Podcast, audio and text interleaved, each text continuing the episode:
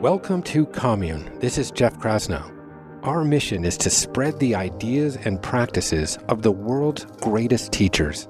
We do that through online courses, a weekly newsletter, and this podcast. On the show, I excavate perennial spiritual questions like what is consciousness? What is the nature of reality? How do we live with purpose? Reality is infinite. We experience a narrow bandwidth of it unless we transcend our senses through meditation. We delve into practices and modalities that can heal trauma and help us thrive. Mastering the art and the science of forgiveness is necessary to move through life. A miracle is a shift in perception from fear to love. We explore the spiritual traditions that help us acknowledge that we are all connected by a power greater than us. We are all indeed individuals, yet we need to find collective and communal solutions. We build a sturdy bridge between personal wellness and societal well being. It's only when you get people who are pursuing their dreams, living their truth, and feeling good that we can actually move the needle of society forward. To learn about our courses, our community, and everything we do, visit us at onecommune.com.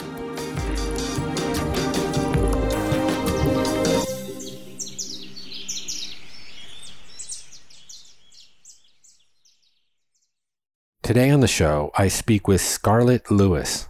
Scarlett is the mother of Jesse Lewis, who was killed in his first grade classroom during the tragedy at Sandy Hook Elementary School on December 14th, 2012, along with 19 classmates and six teachers and administrators in one of the worst school shootings in U.S. history. In the midst of unfathomable grief, Scarlett managed to find forgiveness for Adam Lanza, the Sandy Hook shooter. To honor Jesse and to prevent future school violence, Scarlett founded the Jesse Lewis Choose Love movement to promote social and emotional education in schools, as well as a consistent message of compassion in our communities. Scarlett is the recipient of the International Forgiveness Award the Live Your Legacy Award and the Common Ground Award for her advocacy work for peace and forgiveness. She is also the author of Nurturing Healing Love, a story about her journey of turning personal tragedy into something that can positively impact the world.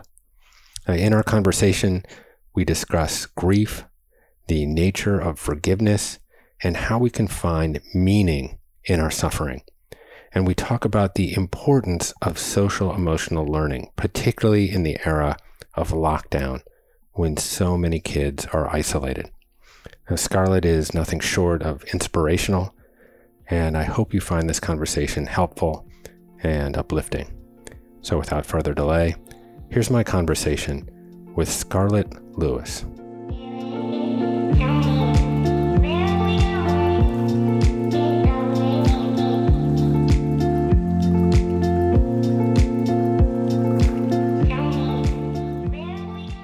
So there's myriad topics that I'm really just excited to excavate with you. Um, I want to talk about the nature of grief and how we can heal.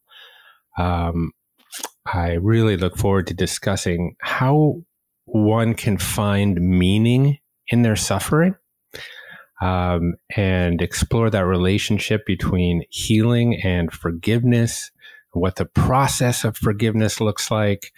Um, and then also really just talk about mental illness and depression, specifically as it relates to our children in this moment. Uh, and hopefully we can spend a good amount of time talking about social emotional learning and what is it and how the, uh, and what is the mission and impact of the Choose Love movement.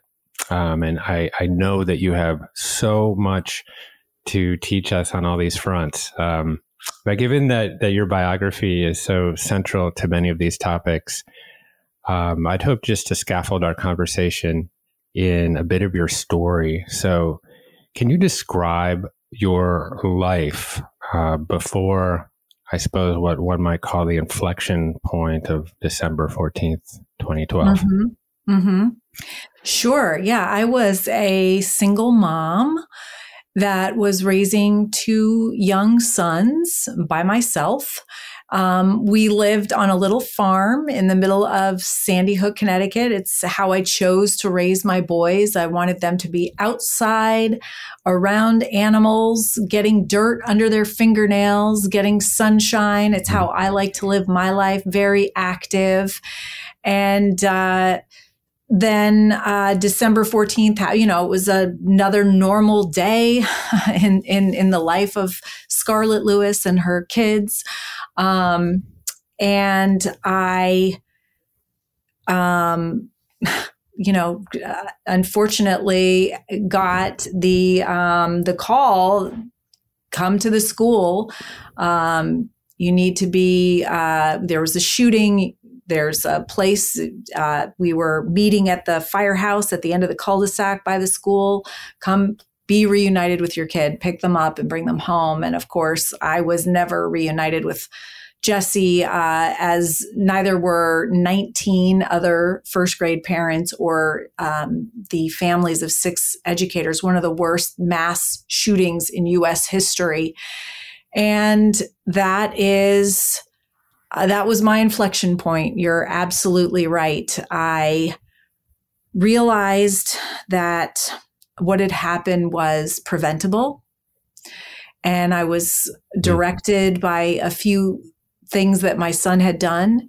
Uh, first of all, we found out that he had saved nine of his first grade classmates' lives when the shooter had turned into his room after murdering his principal and guidance counselor right outside his first grade classroom door. He came into my son's room and his gun ran out of bullets. So during the short delay that it took for him to change his clip, Jesse directed nine of his classmates to run, and he was credited with saving their lives. Um, and then, uh, you know, we feel like he didn't run. He wanted to uh, protect his teacher because he was killed um, right in front of his teacher. Um, hmm. And then I came home to the farmhouse where I raised my kids. It took me a few days to actually come back to the farmhouse. Um, I was really afraid to do that. I didn't want to see Jesse's boots by the door or his toothbrush by the sink. Um, but I had to um, get clothes for him and to be um, for his casket. And uh, I remember wanting them to be warm because it was really cold in December. Uh, so I came back to the house with a bunch of my family and I found a message that he had written on our kitchen chalkboard shortly before he died. I didn't find it until after his murder. And he had written three words nurturing, healing, love. Um, they were phonetically spelled because he was in first grade and just learning how to write. But I knew that if the shooter who was a former student of the Sandy Hook School District. In fact, he was uh, just graduated. If he had been able to give and receive nurturing, healing love, the tragedy would never have happened. And I knew that I'd be spending the rest of my life spreading that message. And so here we are, uh, nine mm. years later, and if and less than a month, and I'm still doing that. Mm.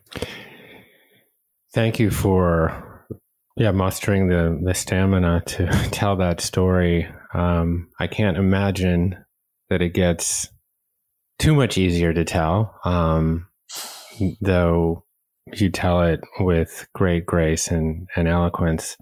Um, you know, I am curious about what the process of grieving was for you um, and, you know, we're never really taught how to grieve. This is not something that exists within the general K through 12 curriculum or even in higher education. Um, yet it is inherent to everybody's life at some point. Now, obviously, your grief and your circumstances were so severe and and particularly gruesome. You know, losing a child. Like my grandfather lost um, his daughter Terry in an accident, and I I saw the disorder that that caused for him throughout his life. Um, but everyone does confront grief at some point in their life, and I wonder, you know, could you give us a window into what that process was like for you? Because I think it can be really instructive for other people that are going through moments of suffering, and you seem to be able to to manage it again with such grace. You know, I've learned a lot about grief because you're right. Nobody talks about it. I've learned that there's a tremendous amount of fear around grief.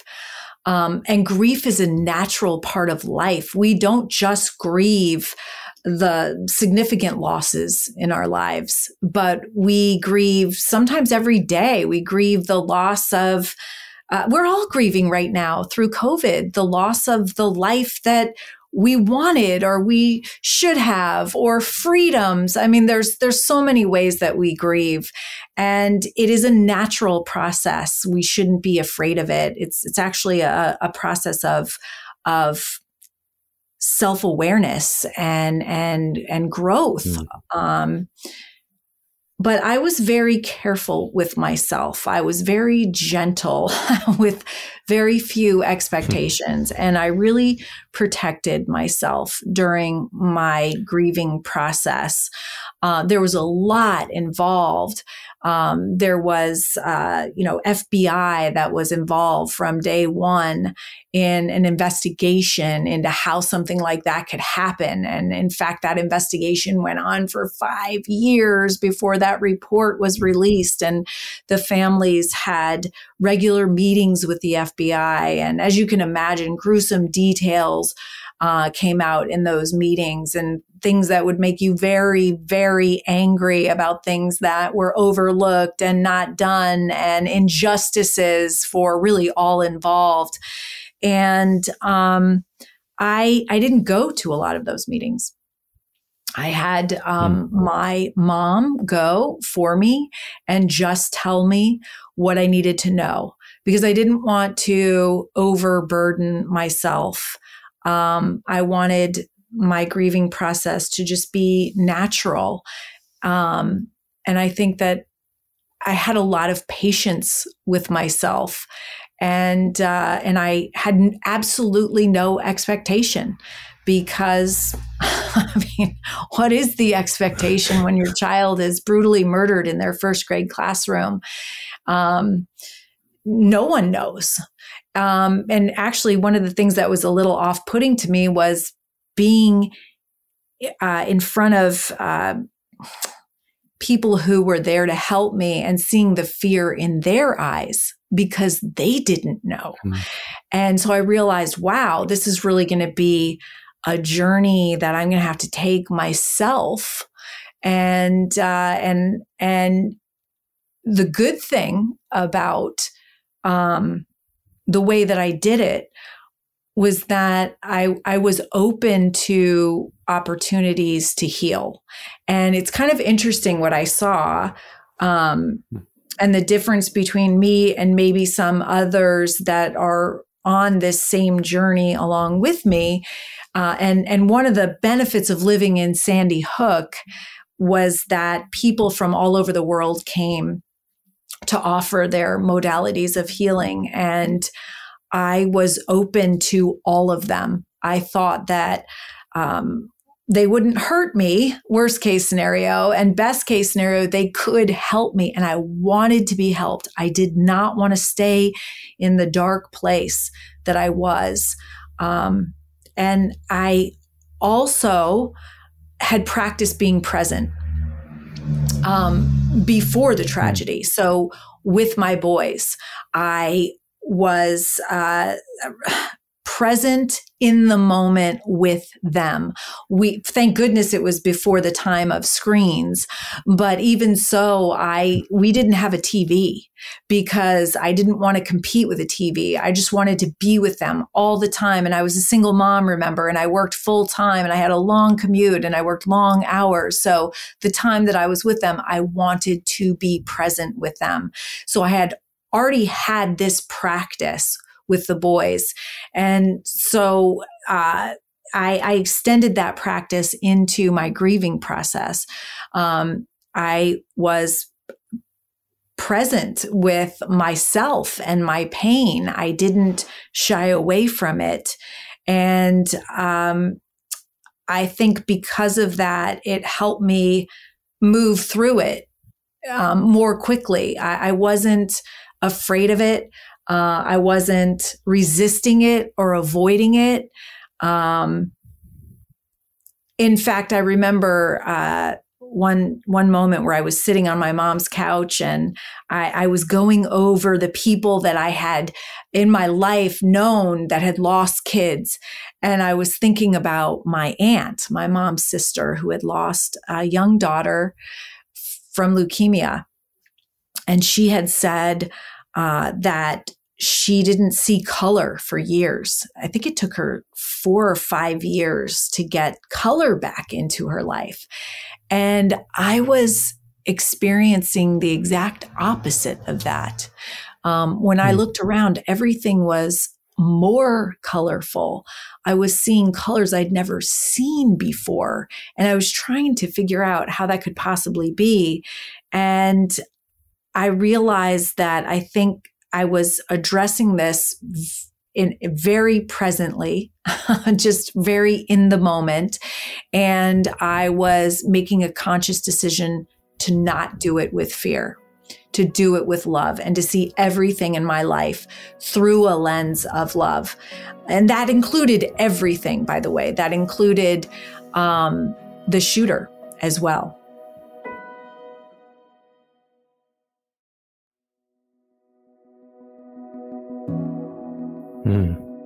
I want to pull on a couple different threads. First, one thing that you said that you were open to the opportunity to heal, which I think is a very meaningful statement. Um, I've read a little bit of a, an author named Elizabeth Kubler Ross. I know that you're very well read, so you may be familiar with her. She wrote brilliantly on the topic of grief and she codified grief in, in, in five stages, but they were all characterized until the very end by a shutting down, uh, a, a, depression, an isolation, a closing off. Um, you know, her stages were famously, see if I can recall them on the spot, denial, anger, bargaining, depression and then eventually acceptance.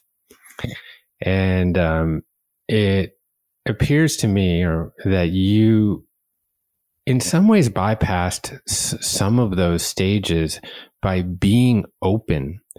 And uh, and that may have been a product of what you said you know your ability for mindfulness or non-judgmental presence, um, sacred presence, however you want to talk about it or categorize it, but your ability to be aware in the present moment and to experience uh, emotions and thoughts um, as phenomena arising, but not necessarily completely become those things and identify with those things. And um, you know, I, I want to ask you if you had a mindfulness or meditation practice that you found useful because you know there's this trope in in spiritual circles or wellness circles that pain is inevitable but suffering is optional mm-hmm. and mm-hmm. Y- you know anyone that's kind of spent any time in spiritual circles have probably come across that aphorism and it, it, sort of suggests that grief is a phantom of, of our own projection. And really, what we need to do is just kind of let go and not identify with it. But it almost um, cheapens the process because liberating yourself from that kind of grief is often hard wrought difficult work. You know it doesn't just come you know with the green juice or something. Um, so eh, i wonder you know what were the practices that made you that allowed you to be so open um, and that allowed you to experience the world with love instead of anger? Uh,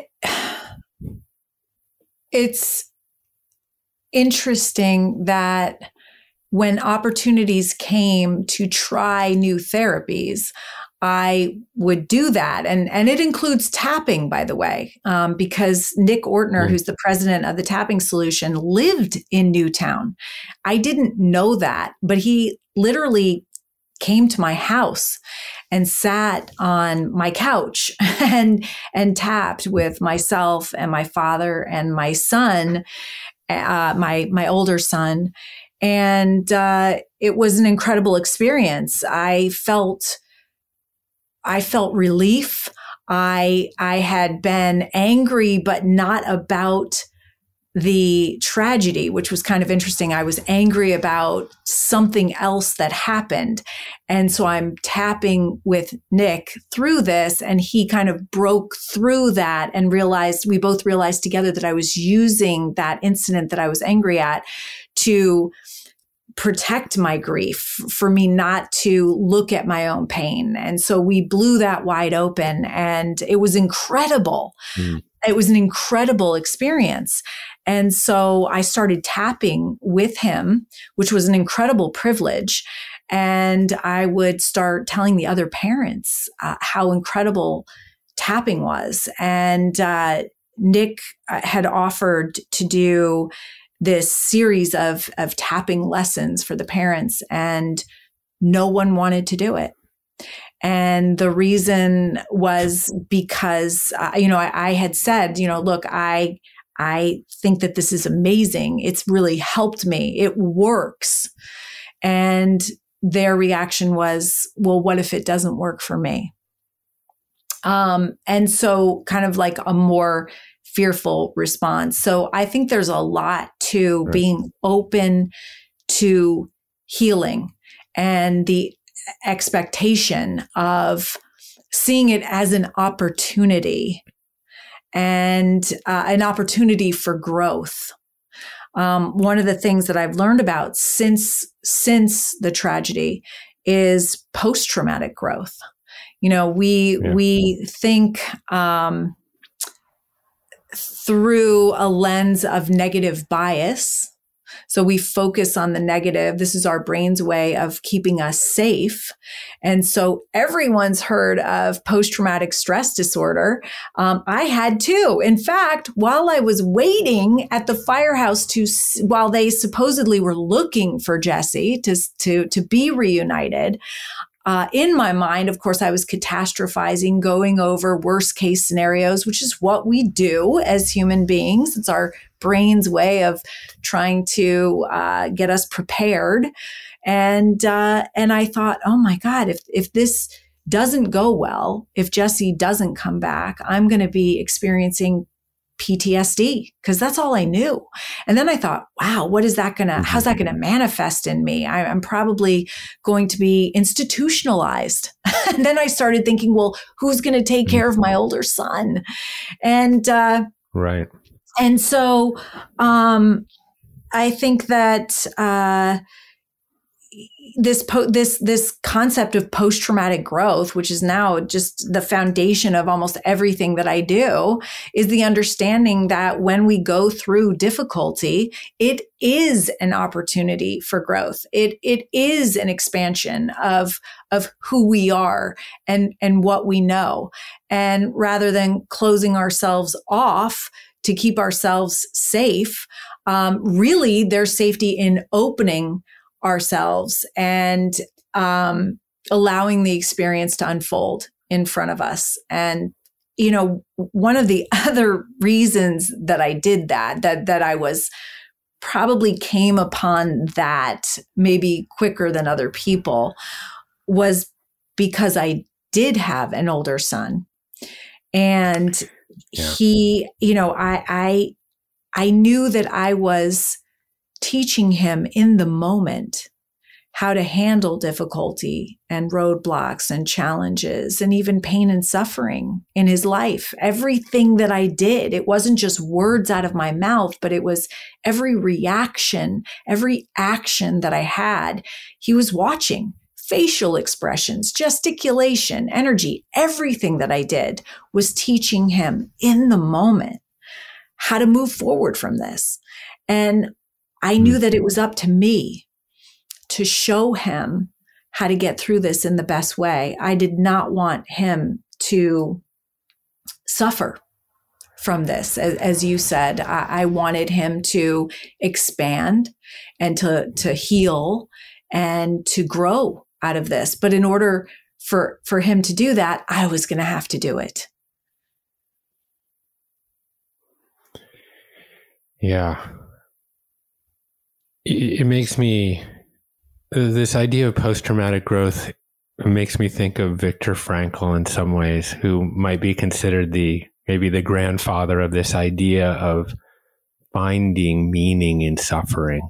Mm-hmm. Um, he famously wrote in his book, Man's Search for Meaning, that we find purpose in three distinct places in our relationships, in our work, in our creativity, and in our suffering and he quotes, uh, I believe, Dostoevsky in that book with this um, this small quote: "Are we worthy of our suffering?" Which is mm. so poignant. And um, mm. you may be familiar with this woman, Candace Lightner, um, who founded MAD. It's Mothers mm. Against Drunk Driving. Um, Absolutely. Her daughter was killed uh, by uh, an inebriated driver and in response, you know, she had a period of, of grief, but she found meaning in that grief and and founded Mothers Against Drunk Driving. And so I wonder at what point were you able to find meaning uh, in the wake of, of Jesse's death? Yeah, you know, you you do not want your child to die in vain and um, I knew that his message of nurturing, healing love was going to be the meaning that he left behind. It was almost like a spiritual awareness that he had that he wasn't going to be on earth for very much longer. But it was also a, a directive for me. I knew that I would be spending the rest of my life spreading that message. And he, I feel like he gave me the platform, you know, this everybody, uh, everybody that I meet anywhere that I go has heard about the tragedy at Sandy Hook. So I feel like that is the platform, and then his message um, provides the meaning for it. Um, and and the amazing thing is that his message of nurturing, healing, love has now gone around the world. It's being taught in over 10,000 schools in every state and 150 countries. So through his murder, now kids are learning a powerful formula to enable them to thoughtfully respond to anything that happens in their life with love. You know, you, you mentioned Viktor Frankl, and one of my favorite quotes of Viktor Frankl's is his when he says, in between stimulus and response, there's a space and in that space lies our freedom and power to choose our response and in our response lies our growth and freedom.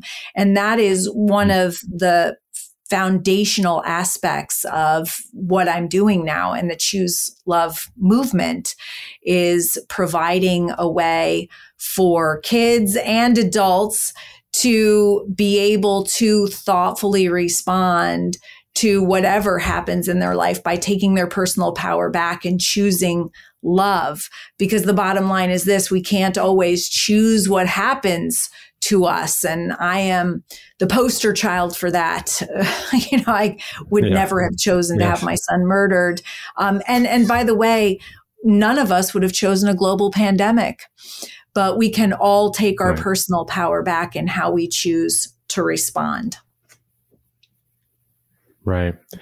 I want to hover just on grief just for one more moment. Um, because I think many people could feel like their own grief is so trivial relative to yours. Um, but you actually met some young people from Rwanda that had endured just unspeakable tragedy.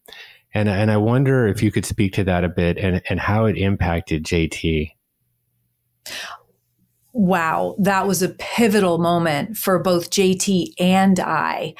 Um, following the shooting, um, JT didn't want to go back to school, understandably. He was in seventh grade, and uh, I didn't want him to go back either. I was I was afraid for him to go back to school. Um, mm-hmm. The school did not have any plan and uh, we had during this during this kind of month period um, we had a group of orphan genocide survivors reach out to us um, on skype uh, reach out to JT in specifically.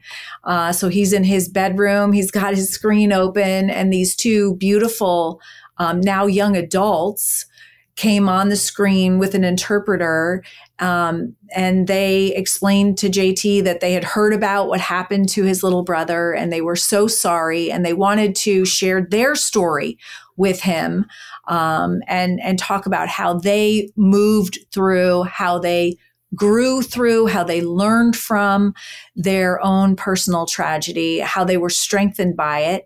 And they talked about how when they were four years old they had been uh, in the Rwandan genocide, where over 1 million Tutsis were murdered by their neighboring Hutu, Hutus within 90 days. And they had literally watched their families, their parents, their brothers and sisters, their, their neighbors, their aunts and uncles be murdered in cold blood, attempted murder on them. They had scars on their face. Uh, and then the journey afterwards of living in uh, Red Cross camps and um, having to uh, go through um, learning about forgiveness and reconciliation and and um, trying to implement that in their own life, going back into the same community as the people that had murdered their families mm. and having to live alongside them. I mean, they were talking to JT. I was standing behind them thinking, these people have suffered far worse than we have. And I think for, for both JT and I, it was such an incredible example of what we could do in our own lives. Uh, and I know that afterwards, JT um, said that he wanted to go back to school. And I said, Really? You know, hmm. like, why? and he said, Well, because, uh, you know, if, if those kids could do what they do, um, I know that I can, and I actually want to turn around and I want to help them. Um, they had talked about how, um, you know, they they had no resources to go to school, um, and they shared a little bit about their lives. And so JT literally went back to school and he started raising money for those same kids so that they could go to school and they could continue to spread their message the way that they were doing. And that act of compassion in action was such a huge part of JT's healing when he literally hmm. went back to school so that he could start fundraising. He created these uh, these bracelets and he created an organization called newtownhelpsrwanda.org um, it's I think it's still up, and he started raising money, and uh, this is this is all uh, facilitated through the tapping solution, which was amazing because the tapping solution was over there in Rwanda helping these kids, and so they kind of helped in the background facilitate this exchange and uh, and it was such an incredible lesson for me, and not one that we're usually taught, and kind of one that is counterintuitive to the way that some of us live our lives, um, which is, you know, I mean,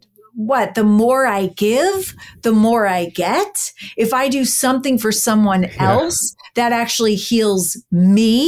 it's, it's a little counterintuitive, but it was incredible the transformation that JT went through, and uh, and and I learned a lot from it.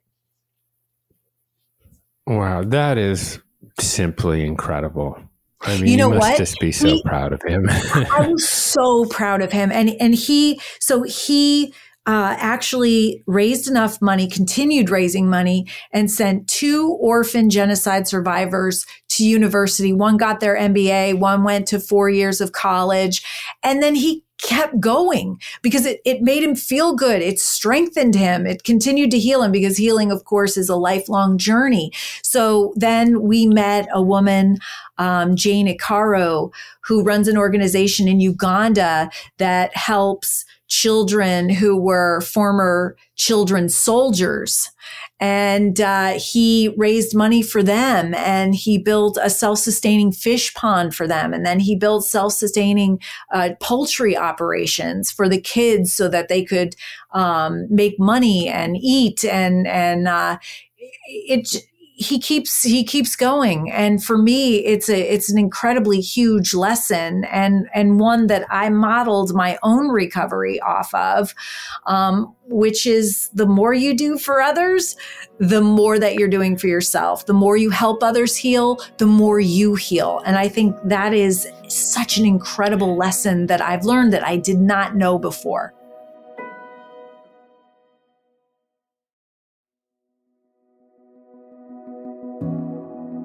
that is so poignant. Um, this idea that compassion, bringing loving kindness to the presence of suffering in a way that specifically intends to alleviate that suffering, that that also alleviates your own suffering. I mean, that is just a huge epiphany to have. And the same with forgiveness. I mean, and I'd really, I'd love to talk with you about forgiveness because it is often conceived as a gift that you give someone else. But in many ways, it can be a gift that you that you give yourself, and um, and that's what I'd love to probe with you uh, a little bit. Um, I mean, forgiveness is often referred to as the hardest virtue to actually enact. Um, so I, I, wonder if you could talk a little bit of, about the process of forgiveness and how you came to to forgive Mr. Lanza. Oh, I learned so much about forgiveness and I realized I knew nothing about it before. I mean, I, I, it's in my belief that you forgive so that you're forgiven. And that's all that I knew. And, uh, yeah. and wow, did I really go deep and, and mainly because of this, because I did not want to spend the rest of my life angry. And I saw so many mm. people that were shackled in anger. And I didn't want that for myself. I didn't want to give my personal power away to a young man that was clearly so troubled. And I didn't want that for JT either. So I started exploring this concept of forgiveness. And, you know, the other thing is, that um, even from the very beginning, uh, and it may sound incredible, but I felt a lot of compassion for the shooter himself. Hmm. I watched how other people reacted and I saw all of the blame being focused on the shooter and his mother. And the interesting thing about that was that she was a single mom taking care of a special needs son. And the interesting thing about that is that uh, when JT was young, he and I went through some really difficult times, really difficult times. And when I went to the school when he was young, I asked them for help. And, uh, and JT needed help and we were refused. And it was interesting because Adam Lanza and his mom went through the same exact process. So I, I had compassion for her. I knew that she had tried the best that she could with the skills and tools that she had. By the way, I didn't have very good skills and tools either uh, before I learned them after Jesse's murder and going through the process of creating the Choose Love movement. Um, but I, I knew that it couldn't be all their fault. I knew that that was way too easy. I knew that if it was, then it would never have happened before. But wait a minute, we've had lots of school shootings before and it would never have happened again. But wait a minute, we've had over 350 school shootings since Sandy Hook Elementary School. We had over 50 last year alone. That's not Adam Lanza's mm. fault and his mother's. And so it really made me think whose fault is it? If we have to blame somebody, whose fault is it? And I saw no one taking responsibility. Absolutely zero trying to find responsibility or even anybody being held accountable. And so I thought, well, mm-hmm. this happened in my community, in my school district. So I guess I will have to take my part of the responsibility for living here and for having it happen here. And I was hoping by doing that, that other people would start to take responsibility for what's going on in our world in your universe, whatever that is, wherever that is, take responsibility yeah. for that so that you can be part of the solution. Yeah. And so, so, you know, that's that's part part, you know, it was the the the path to forgiveness um didn't start with anger for me. Uh, it's it did start with compassion. Um, but it was interesting the conversations that I, I had, um, the arguments. Um, my father and I didn't speak for three months because we disagreed on the definition of forgiveness, which sounds ridiculous when I say it, but it's true. Um, mm-hmm. I felt like forgiveness did not preclude holding people responsible for their actions. Mm. And he said, yeah. no, forgiveness is letting it go. You just let it go. You can't hold people accountable. And I said, well, I don't understand because if I was raped, I, it would be my responsibility to hold my rapist accountable so that he didn't do it to other people.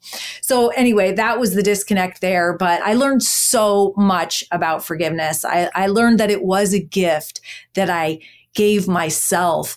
I, I learned that it it really had nothing to do with the other person. I learned that it was the only way that I could take my personal power back and cut that cord that attached me to pain. And so I talk about uh, a lot. Uh, in fact, one of the main focuses of the Choose Love movement is on forgiveness because lo and behold, there are decades of research that talk about the benefits of forgiveness to the forgiver and ultimately how it enhances our relationships and our relationships and the depth of our connections are what lead us to happiness. So you see how this is really important in your mm-hmm. own personal journey to be able to understand this and then practice it.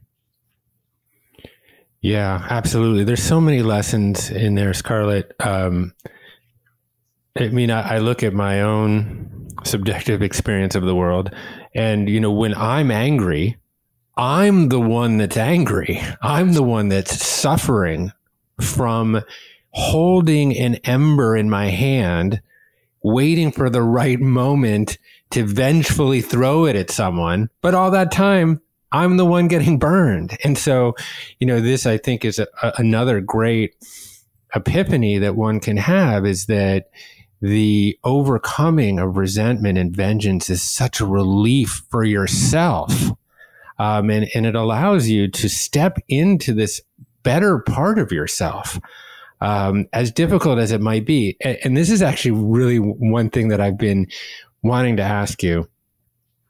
Um, so I, I interviewed uh, a this guy named Dr. Robert Enright a few years ago. He is one of the world's you know biggest aficionados at the University of Wisconsin on the on the nature of forgiveness.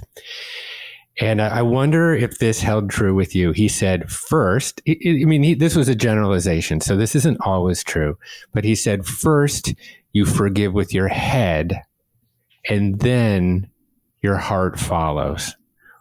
Was that the process for you? I love that. Um, I'm not sure that that was the process for me because I mm.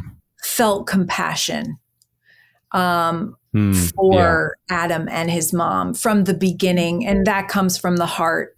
Um, but I will tell you the process that I went through in my head, and that was that I was not going to allow uh, a troubled young man who was suicidal, then homicidal, and who had created such horrific havoc, I was not going to let someone like that have control over my thoughts that impact how I mm. feel, that then impacts my behavior and how I show up in relationships.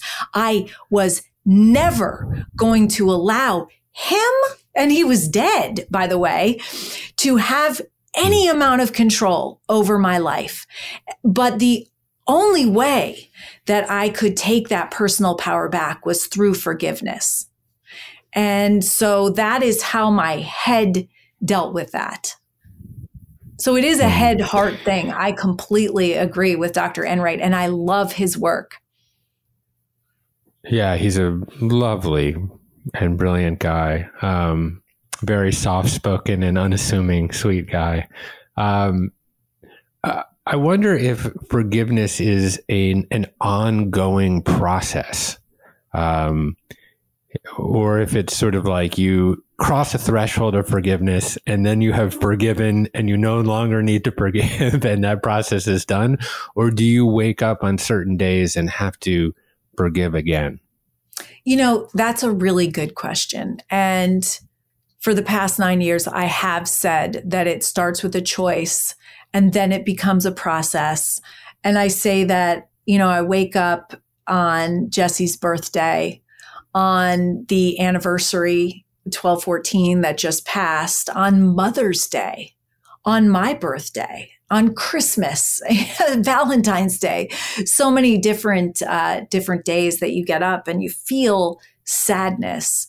But I think you know, just now having this conversation with you, I think that if you forgive with your heart as well as with your head, if you forgive to the point where you can feel compassion, and there's a great quote by uh, someone who said that um, that if you knew everyone from their birth until now, if you knew everything that happened to them during their whole entire life, you would feel nothing but love and compassion for them. And that certainly, um, certainly mm.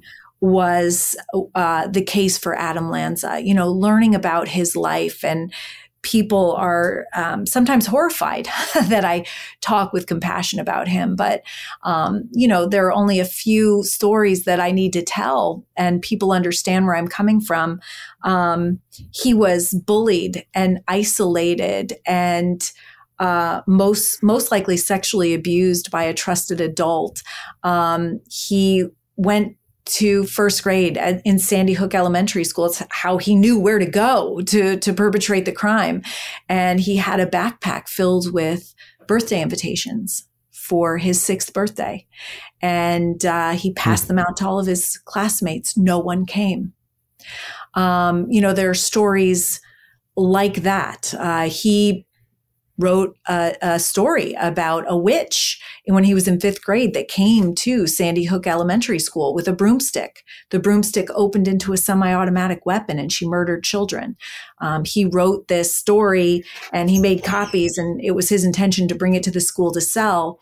It was taken, but no action was given. I mean, that was his way of trying to say, this is in my head. Help me. You know, we, we have this ideal that kids are going to sit there and go, I'm having thoughts of self harm and harming others. Um, can you please make sure that I get help? Uh, you know, I mean, it's just not the way that it works. And so, you know, he's crying out for help and he's not getting it. Um, so you can see why he got angry and and i hope that this helps you know those listening to understand a little bit more why i felt compassion and so i think that it's it's less when you do feel when you when you really work on your forgiveness and it can start with your heart or your head. But I think when those two align, then the need to continuously go through that process is lessened. Hmm. Yeah, I was unaware of some of those stories that you related about Adam Lanza. I, I, I knew that he was diagnosed with Asperger's, I believe, um, which really um, kind of disables one's ability to socially interact and, and communicate. Um, you know, I, I, knew that he was depressive and a relatively never le- or pretty much a shut in. I don't think he ever really left his room, and I believe he was anorexic at the time of um, the massacre. I believe he was like six feet tall and 112 pounds. So I'm six feet tall and 169 pounds on a good day. Um, so um, one could only imagine how miserable and depressed and depraved this human being was. And of course, you know, he ended his own life at the to kind of bookend. Um, usually, usually the kids that are homicidal are suicidal before then, and of course, the fact that he had mm. Asperger's has no bearing on anything that happened on that day. Um, but I did meet with the former president of Autism Speaks, and I he wanted to hear about what I was doing.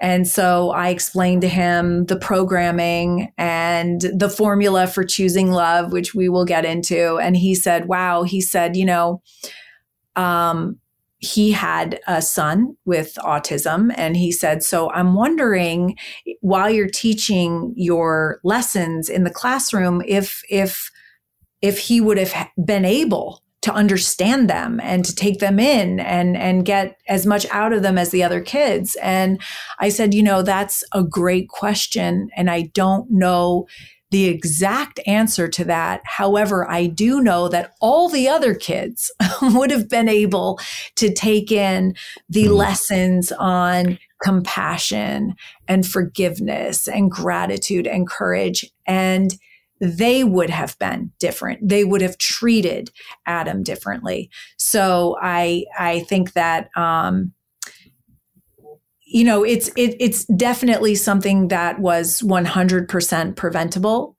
and as are the vast majority of school shootings i mean any school shooting i've ever heard about or looked at was preventable as well and we're going to have to change the way that we look at these issues in order to prevent them. I mean, up until now, we've been reacting and we've been focusing on the attack end of the pathway to violence. We've been hardening schools and subjecting our kids to um, uh, active yeah. shooter drills and things like that. And I'm not making a judgment on that.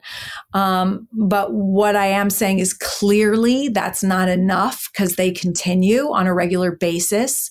And what we are realizing, we uh, uh, others are realizing is that really the most important part of school safety is the other end of this of the scale, which is mm-hmm. uh, the culture end of the scale, the school culture, because school cultures that are connected, that are compassionate and loving, um, they can reduce and prevent a grievance from even happening. And it's the grievance that usually um, extends into the attack. Or if a grievance does happen, because they do, when kids have these what are called essential life skills, the ability to get along with each other, to have relationships, to have meaningful connections, to be able to manage their emotions, to be able to face and grow through difficulty, to make responsible decisions, then they're able to uh, reduce and and and and precede a grievance or even manage a grievance before it escalates into an attack. So, really, really an important, uh, essential part of school safety. Yeah, I'm so glad you bring that up because our society seems keen to always you know, water the leaves and not the roots and and not always address root causes. And of course you can make metaphors with our our our sick care industry where you know people get diabetic and we just throw a drug at it or people have heart disease and we just prescribe a statin instead of actually addressing underlying causes of what is causing the inflammation in a physiological system. Well maybe we need to address diet you know maybe we need to address sleep or stress. Well this is similar in a way because what you're really doing is addressing the root causes before they become a problem. And i i do have deep concerns right now.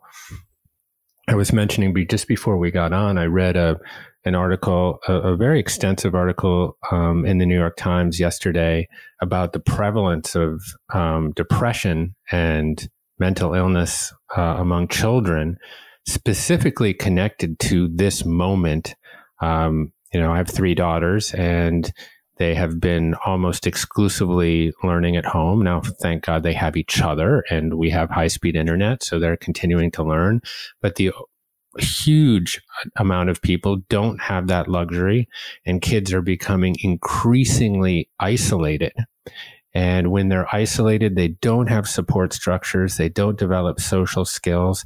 They're often fall prey to the kind of thinner edges of the internet um, which can can radicalize kids and and pull them into kind of untoward uh, circumstances. So I wonder if you could address a little bit about the prevalence of childhood depression and how the Choose Love movement is is going about addressing this issue and, and talk a little bit about your curriculum and how you offer it.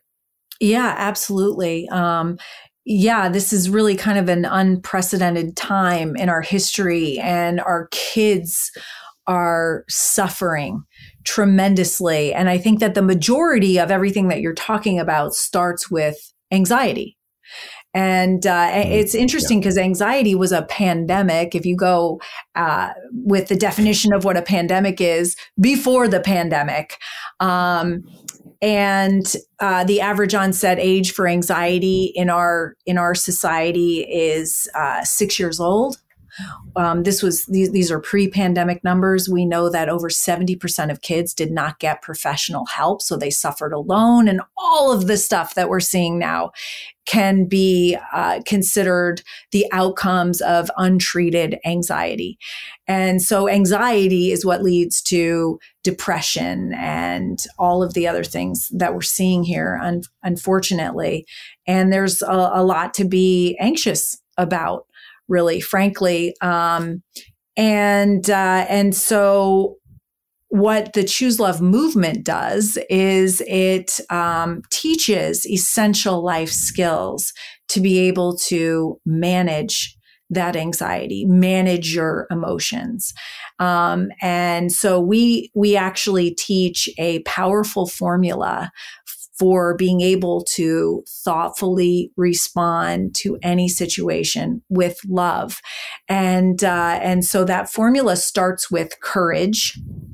for the older kids, we actually give Jesse's example of courage, where he stood up to the shooter and saved nine of his classmates' lives um, kind of the ultimate example of courage, but then with the lesson that we all have that capacity for courage, that science tells us that courage is like a muscle, that we can practice it to strengthen it. And certainly, regardless of whether you're a child or you're an adult, um, living in today's world and facing what we have to face takes a lot of courage. And courage is the most important character value because it's the one that underlies all the rest.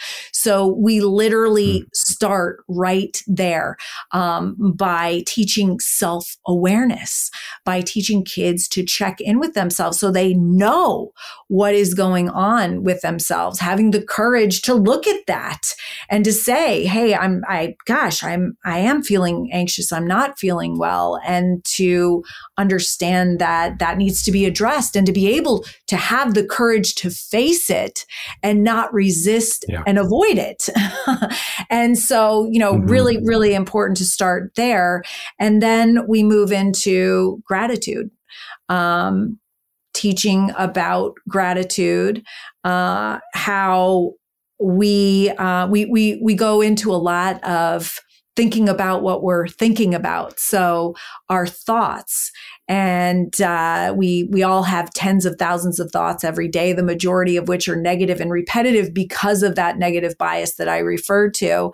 Um, this includes our kids too, and when we start thinking about what we think about, and say we're in a fearful anxious, resentful, frustrated space, we can shift the focus of our lens away from that if we want to, if we're ready, if it's appropriate by using gratitude. So gratitude literally can provide relief. We can only focus on one thought at a time. How would you know this unless you were told this?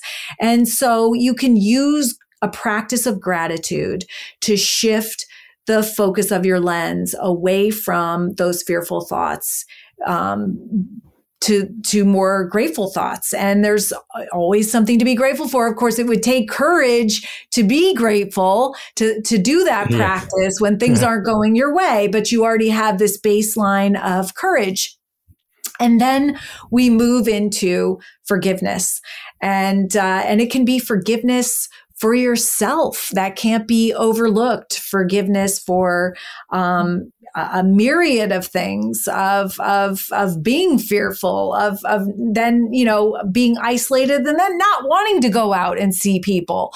Um, so many things that we're dealing with now uh, forgiving others for um, misunderstandings and uh, so important and and literally the way to take your personal power back um, by forgiving. And uh, and all the things that you know we've talked about forgiveness quite a bit during this podcast but so important to learn the gifts that forgiveness gives yourself. And we focus on the benefits for us. It's kind of like you know i'm i'm i'm in my room. I'm not feeling well. Uh, if you're if you're a, a, child or an adult why should i do this? Why should i focus my time on this when i could just go on and watch netflix? And uh, and so we do focus on the benefits. This is what this practice will do for you. I mean, forgiveness has a myriad decades of research about the physical, mental, emotional, and spiritual aspects of forgiving. They're amazing. And, and by the way, it increases and strengthens your immune system. it's it's uh, it's a way to have healthy relationships and connections, and there's just uh, to feel good. Um, and so you learn the benefits of that, and then we go into the compassion in action, which we talked about with JT's example. That is having the courage to step outside of your fear, your own suffering, your own pain, uh, even your own busyness and distraction to help other people. And then mm-hmm. the understanding that all of the nurturing, healing love that you give out, you get back. And so that is this formula for choosing love. And teaching kids that. I mean i've literally we have we have a, a school-based program we have a program for parents that correlates to what we're teaching with the kids. So so everyone can be on the same page. And then we also have a community program. And literally this past year um, having been in schools and seeing really uh, what is going on with our youth, I literally took a bus and wrapped it in the the formula for choosing love, and I've taken this out onto the road, and I'm literally bringing it to people, um, to schools, to government agencies, to police departments, to prisons, to give them an experiential experience so they can literally feel the power of practicing these things that we we do uh, brave breaths and we do brave poses and talk about how that can help strengthen our courage. We write gratitude letters and we think about how it makes us feel and how it makes the other person feel. Um, we literally write on a piece of paper um, uh, an experience that hurt us that someone else did or that we did to hurt someone else. We write it down or even the little kids draw it. And oh my gosh, it is incredible to have elementary school kids, really, really young kids. They know exactly what this practice is. They're walking around with so much hurt, so much pain. And, uh, and it was, I, I such i had to keep reminding myself as as these kids were were releasing all of this pain onto the paper that i was giving them a valve to be able to release mm. this um so so much hurt um uh, for instance, there was a uh, a first grader that uh, this little girl who wrote, "I am so so so sorry, S O R E, for F O R E, everything I done. So, so sorry. And you just hmm. think, oh my God, what could this six year old you know, beautiful little girl have done that she could be carrying around so much shame and blame and guilt. And, uh, and so, you know, watching these kids with all of this pain, putting it onto paper and then saying, okay, what are you going to do with that hurt? What are you going to do with that pain and discomfort? And what they did was they would crumple it up and then they would throw it away in either a, a, a bin for a garbage bin for self or others. So if you're forgiving yourself or you're forgiving others. Um, one time I came over and there was this little boy who was ripping up this paper. He was literally sweating and all red. He was so angry. And I'm, this was like maybe a first or second grader ripping it up. I don't know what he wrote, so angry. And I said, um, well, what are you going to do with that pain? And he walked over and he slam dunked it into the garbage can labeled other. And he's walking away. And I said, Does that feel good? And he taught me something. He turned around and he looked at me and he said, Better. It feels better. So at least mm-hmm. we have something that can enable us to feel better. And uh, and then the compassion in action table. Um, we uh, have done things like um, uh, ha- having the kids create bags for the homeless, pack bags, literally for the homeless, to um, to tie quilts for the homeless, to uh, draw little wooden coins to be able to give to somebody to brighten their day, and the whole experience is um, is is a way for them to feel what it feels like to to empower them to know that there are things that they can do to feel better even at their lowest Mm, that's so beautiful. And this is the kind of curriculum that children aren't getting. And I don't mean to demean mathematics or geography or science, but these are the life skills that actually are central to happiness and well being. Um, and they're just not generally part of the curriculum. Um, but these they're are not. In fact, absolutely. I, I was going to say. Yeah, go ahead. when when I found out about this type of learning, I went to the curriculum director at Sandy Hook and I said, "Oh my gosh, this like this would have prevented the shooting." And uh, have you hmm. ever heard of it? And she said, "Yeah, of course." I said, "What happened?" And she said, Well, uh, it was just too expensive. We had purchased a program, but we couldn't afford to train the teachers. That, by the way, is why all of my programming is no cost. So important. And then I thought, well, I'm going to create this and uh, and and and it will be to fill the gaps because this is so important. Obviously, schools are doing it; they they know this. And the fact of the matter, and what I learned was that less than ten percent of U.S. schools were prioritizing this.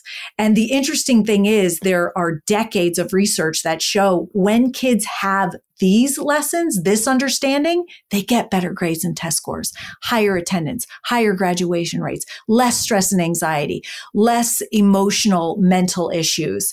And that lasts. So they've, they've taken kids that have this all the way into adulthood. And these now young adults have less substance abuse, less mental illness, less incarceration, even less divorce rates.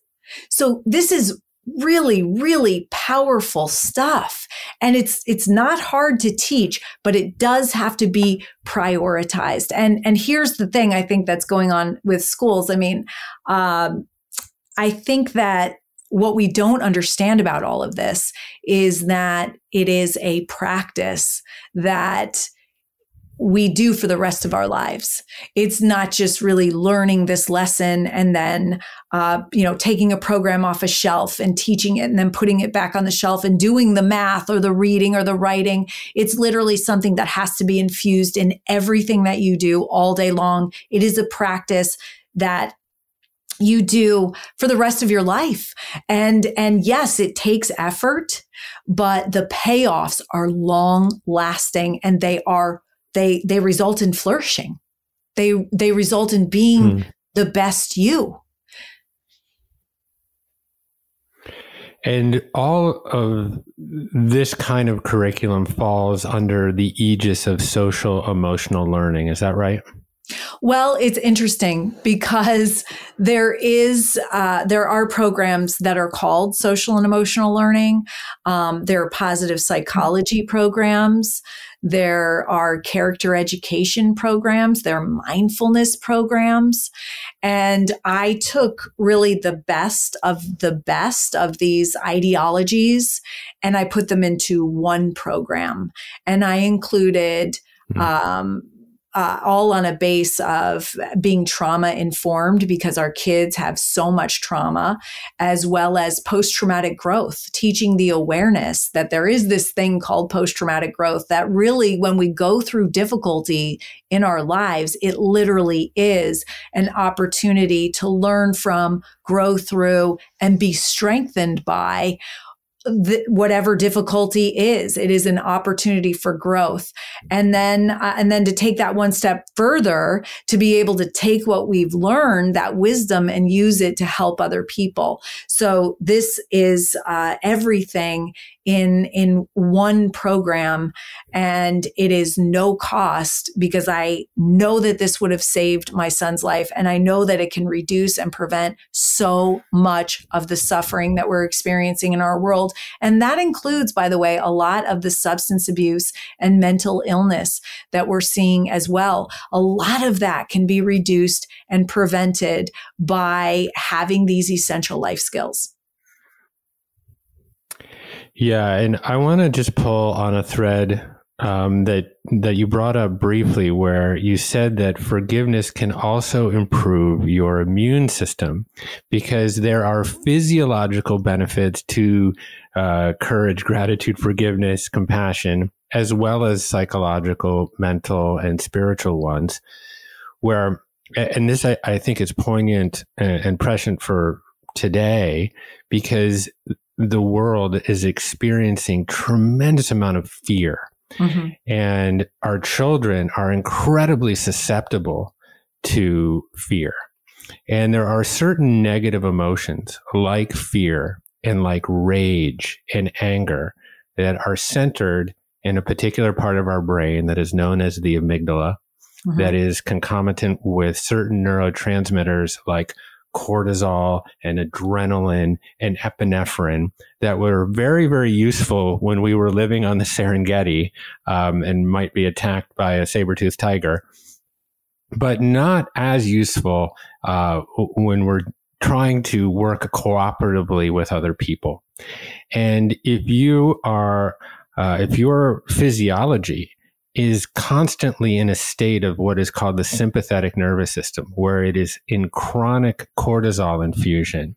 You are going to have chronic anxiety. You are going to have inflammation in your body. You're going to have dysbiosis in your gut, but you're also going to not be able to properly rationalize and reason around uh, certain kinds of issues. And so the practice of uh, compassion and forgiveness can actually pull us back into our prefrontal cortex where we can actually uh, refine discernment and our ability to reason. And I think that that is incredibly important in this era of fear. And, um, you know, obviously we live in a particular moment that is awash with conspiracy theory and um, and I support healthy skepticism, but of course, you know, some of these conspiracy theories I'm sure that you've experienced firsthand. Um, most notably, like Alex Jones, who's an alt right commentator who claimed that Sandy Hook was a false flag event for years. And thankfully, he's been found guilty of, of defamation recently. But it brings up a couple of questions that I would have for you is like, how were you actually able to cope um, with your loss while also dealing with people that lacked discernment and were claiming that Sandy Hook was a hoax. And I guess I would say, as a follow on to that, in this world that is awash with uh, fallacious claims and conspiracy theories, do you have any advice for people about how to actually stay grounded and delineate fact from fiction? That's a really great question. Um, yeah, from day one, we had those who were saying that Sandy Hook was a hoax. Um, from day one, and that was Alex Jones. And then he is funding and promoting other people, um, literally, that were having contact with us, um, accusing us of being CIA agents and actors and uh, wanting to take people's guns away. And uh, um, it was uh, scary honestly um, because you're you're you are at your weakest point and uh, you know having gone through such tremendous loss and then you have this onslaught of people accusing you of heinous things uh, unjustly and uh, to the point where it's just not even it doesn't even make sense um, and I, I I am also a fan of healthy skepticism, but we, you know, you we we have to we have to accept the truth that uh, that things like this are happening. And uh, and and you know I, I feel like Alex Jones um, when he denies uh, and and by the way, there was a survey in 2018 that I think said that almost a quarter of Americans doubt the fact that Sandy Hook happened, which is just incredibly um, disappointing to me. Because here's the problem: if we don't acknowledge the truth, then we can't fix the problem. So you know, in, in my mm-hmm. world, you're either a part of the solution or you're a part of the problem. And with Alex Jones, you know, continuing, and to this day, he continues to say that uh, that it didn't happen. He is um, uh, actually actually um, part of the problem part of the you know eh, continuing the fact that our kids aren't safe he he is perpetuating that problem um and that's um really disgusting to me. I think that it's important to question things, to think for ourselves. Unfortunately, all of the time that we spend on our screens lowers our ability to critically think. And I think that that is a big problem. Um, for the first time ever, we have in global information 24 7 being pushed to us. We're designed to go out and forage for information. Now we have it at our fingertips.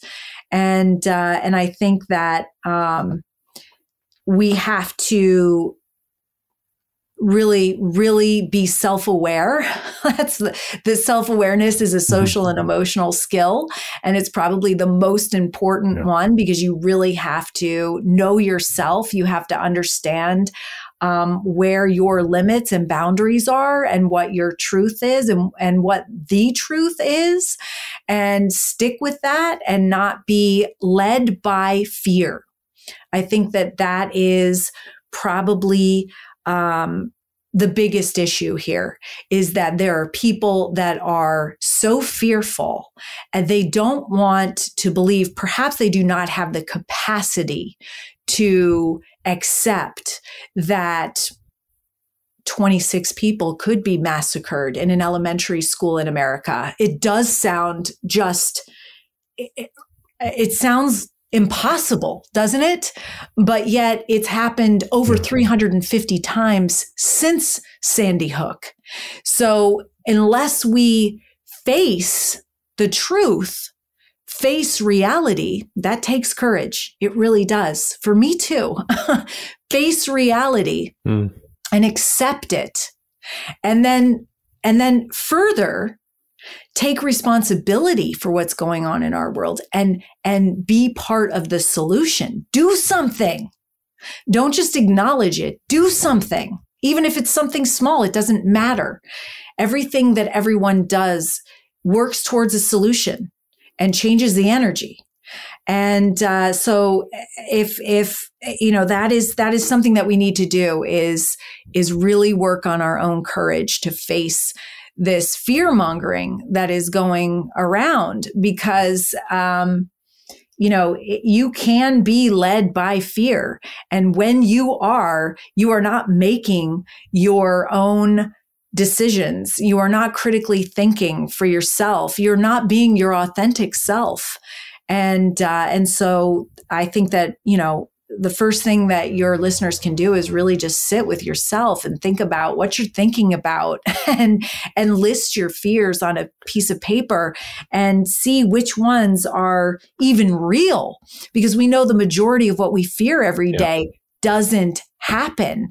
Yes, there's this huge fear of of I guess ultimately death.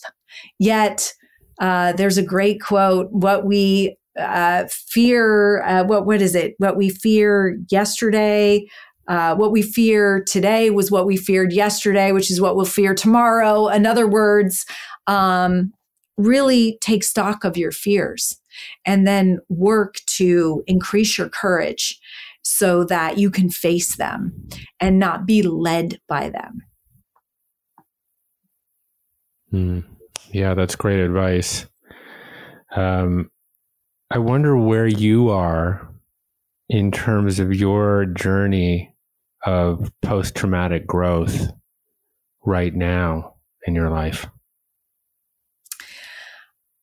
I have grown so incredibly much over the last nine years. Um, in fact, when people say, even during the pandemic, I just wish we could get back to normal. you know, I think uh, I think we don't want to go back to normal. We want to learn from this and grow through this. We want to be better off because of this. And that is a possibility, but it does mean that we have to find courage in order to face it and move through it. Um, in my own journey, I am voracious in my learning. I am constantly reading and i mean now more than ever there are podcasts like yours and uh, videos available online. You can purchase a book and have it delivered to your door the next day. Um, i am constantly learning and growing and i believe that's why we're here on earth. I i, I do not want to have regrets in my life.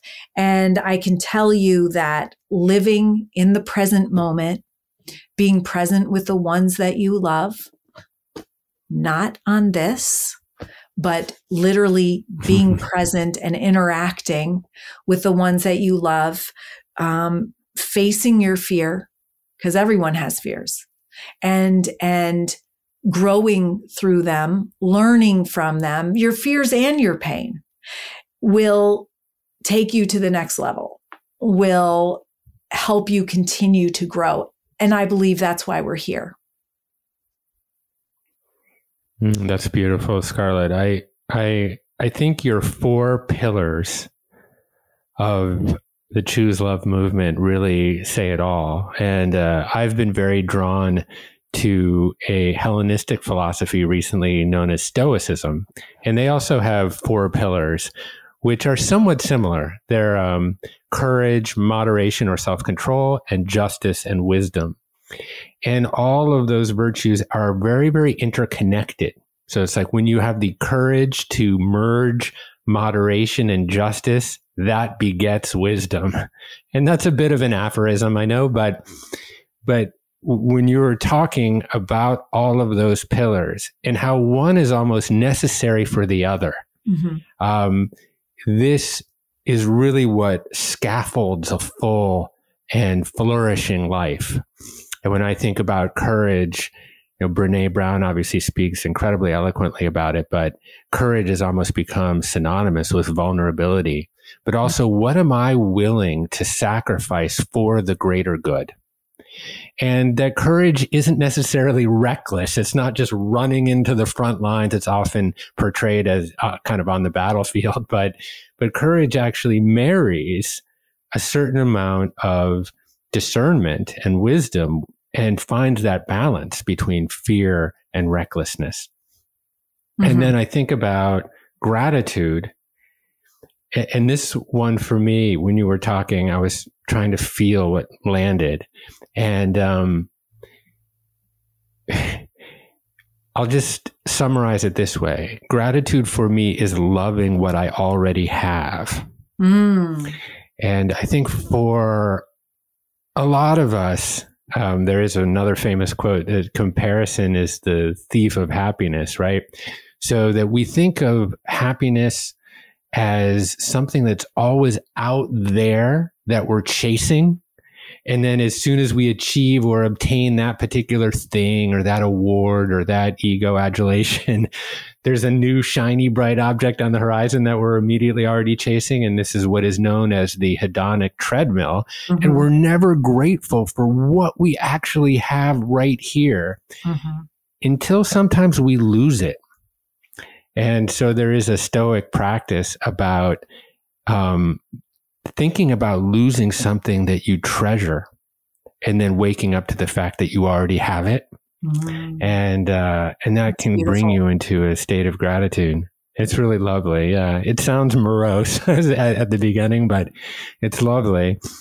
And then, um, you know, forgiveness, obviously we've mined that considerably, but the lesson for me is that it just doesn't forsake justice and accountability. When you said that, I, that really landed. It was like you can forgive and still hold accountable. And that was, uh, I think, the the lodestone moment for me when you said that. Uh, and then compassion, this the the agency that compassion has that separates it from empathy on some level. And they're both can be wonderful traits and virtues. But empathy, you can don the emotional clothing of someone else, but that could have a positive valence or a negative valence. But there's no agency required. But compassion is this bringing of loving kindness to the presence of suffering in a way that actively uh, alleviates it. And so there's so much agency in that. And that agency turns around on yourself. And so those were the lessons I took from listening to you speak so so beautifully about it and the fact that you woven those up into this tapestry of choose love is uh it feels like exactly what we need um always but right now and uh boy am, am i grateful that you're bringing those teachings to the world Oh, thank you, Jeff. And and you know that is a really important distinction between empathy and compassion. I'm reading a lot of articles that talk about compassion burnout in the healthcare system and in education. Mm. And in reality, there is no such thing as compassion burnout when you really truly understand the definition of compassion. But there is empathy burnout because empathy lights up the same receptors in your brain as physical pain. So you can have empathy burnout, but I think it's such an important distinction to understand that when you practice compassion, compassion is the identification of a need and then the action, the action to help solve that need or to alleviate the suffering that actually strengthens you. It actually gives you energy. So I think that that's such an important awareness for people to know, especially those that are out on the front lines dealing with this um, coronavirus every single day. That the the more you you give, and we've talked about this before, um, the more you can receive. Yeah, and not enough attention, I think, gets spent uh, in gratitude for a lot of those folks right now. I think, you know, obviously there's a lot of reason to be frustrated, and there's a lot of, uh, you know, miscommunication that's going on. But still, I try to remind myself every day of the folks that have really given the most. Um, and the folks, uh, all the healthcare workers and nurses and people in the ICU that have been really just putting it all on the line for almost two years. It's just, we owe them such a great debt. It's and, incredible. Um, there are modern day superheroes that though those people as well as our educators that continue to show up in in however they can yeah. and do the best that they can. Definitely modern day superheroes. Yeah. And, and, just like grief, there was no training for this. I, I, look at my kids' teachers, they didn't have training for a pandemic. And, you know, some of them have resources and some of them don't, but they're literally improvising on the spot, trying to hold this responsibility. And you're absolutely right. They are superheroes. So if we can have a moment of gratitude for all of our superheroes today. That would be a, a great service. And, um, and thank you. You know, I, I really hope to be able to, to break bread with you in, uh, in person sometime. Oh, I look um, forward to maybe that. Maybe in the warm, in the warmer months of Connecticut. I, I love the summers there more Absolutely. than the winters. Uh, but um, but thank you. You know, you're just uh, you're such an inspiration and uh, and you're such an evolved human. So uh, you provide a model, an exemplary model. So hopefully we can walk in your footsteps.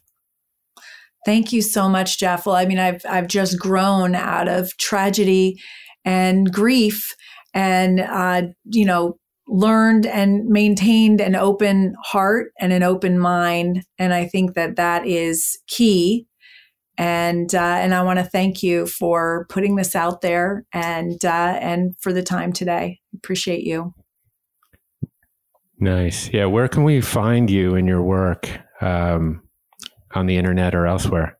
Yeah, so we have a website, chooselovemovement.org, and all of our programming for schools, homes, and communities is no cost and can be found there. So you go on and register, and you can have access to everything that we have.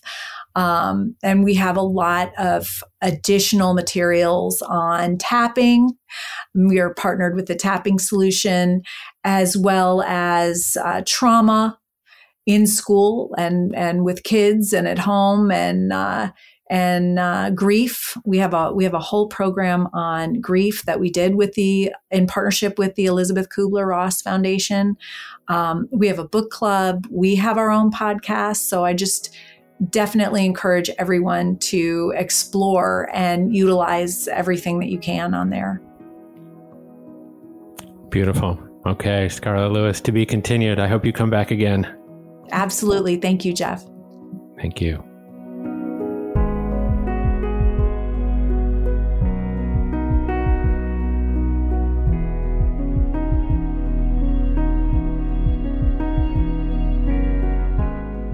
Thank you for listening to my conversation with Scarlett Lewis. To learn more about the Choose Love movement, please go to chooselovemovement.org. If you enjoy this show, please subscribe on Apple Podcast and leave us a review. Now, if you're a regular listener, you know how much effort is put into this show's creation, and we really do our best to keep sponsors to a minimum. This is not one of those shows where the first 15 minutes are ads. So if you're looking for a way to support our efforts, the best way is to subscribe to Commune. You'll access more than 100 courses featuring the world's top authors and thought leaders. You can check it out for free for 14 days at onecommune.com slash trial.